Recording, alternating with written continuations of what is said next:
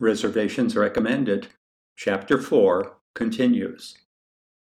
This isn't at all what I would have expected, Matthew, Liz exclaims, exactly as Matthew had hoped she would. He brought her into the living room in the dark. Under these conditions, the place never fails to impress a visitor. There's so much glass that one seems to be floating, and the manifold illumination of the city, uneven and intriguing, picks out details at random and stipples the chrome and glass with color. I mean, this is nothing like what you used to like, Liz says. I wanted a change, and I think part of me always wanted to be Fred Astaire. Liz gives him a look, and then she gives Belinda a look. She decides not to ask whether part of her always wanted to be Ginger. How did you put this together? Did you design this yourself? She looks at Belinda again. Or did you have help? Belinda smiles and shakes her head. Nope, says Matthew. I did it myself.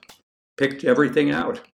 I just kept looking. I went to every furniture store in the city, every lighting place, every place that sells home furnishings.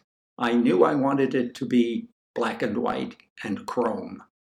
I didn't think I could go too far wrong if I stuck to that idea. It really worked, I think. This stuff must have cost a fortune. Well, some of it was expensive. The thought crosses his mind that he shouldn't be giving Liz the impression that he has money to spend, but not that expensive. Now he is ashamed of the thought. It's amazing, though, how much I could have spent if I'd been willing to, or if I'd been able to afford to. There were some chairs I fell in love with dining chairs, armchairs, designed by Richard Meier. You know who he is? Liz shakes her head. An architect. Anyway, he designed some chairs that I saw in a magazine. So I went to Knoll to sit in one and find out how much they cost. Hmm. They had one in the window, exactly the chair I wanted. I went right in and sat in it. What? In the window? Well, yes, but it's kind of an extension of the display area. So I sat in the chair and I liked it. How often does anybody get excited by a chair? This was the best chair I'd ever seen. It wasn't all that comfortable. It's not upholstered. It just has a wooden seat. No cushion. Certainly not, he says with an indulgent smile. He's never spoken to Liz like this before, never felt so sure of himself. One would not put a cushion on this chair. Anyway, a beautiful woman came up to me and said hello the perfect clerk for Knoll.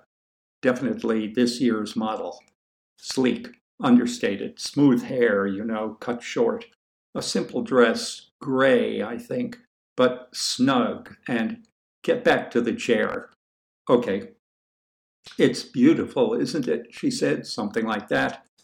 It certainly is, I said. I want it. In fact, I want four.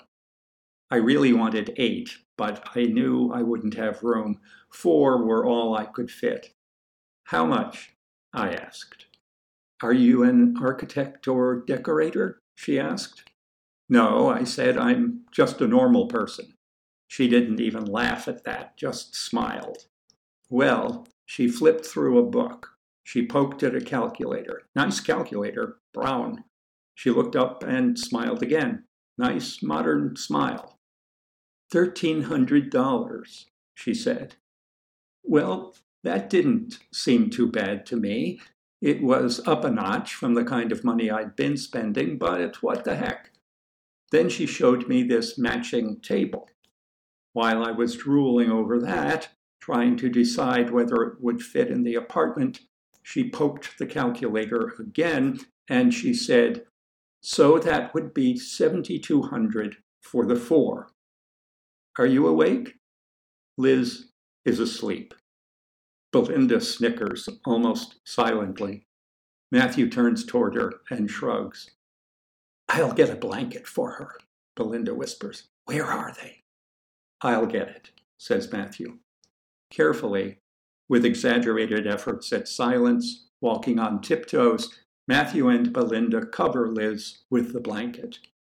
Then Matthew removes the folding screen that he uses to hide his television set, a small three panel screen like a shoji screen, white paper panels framed with wood painted black, with black wood grills that make a pattern of rectangles over the paper, and sets it up so that it hides Liz.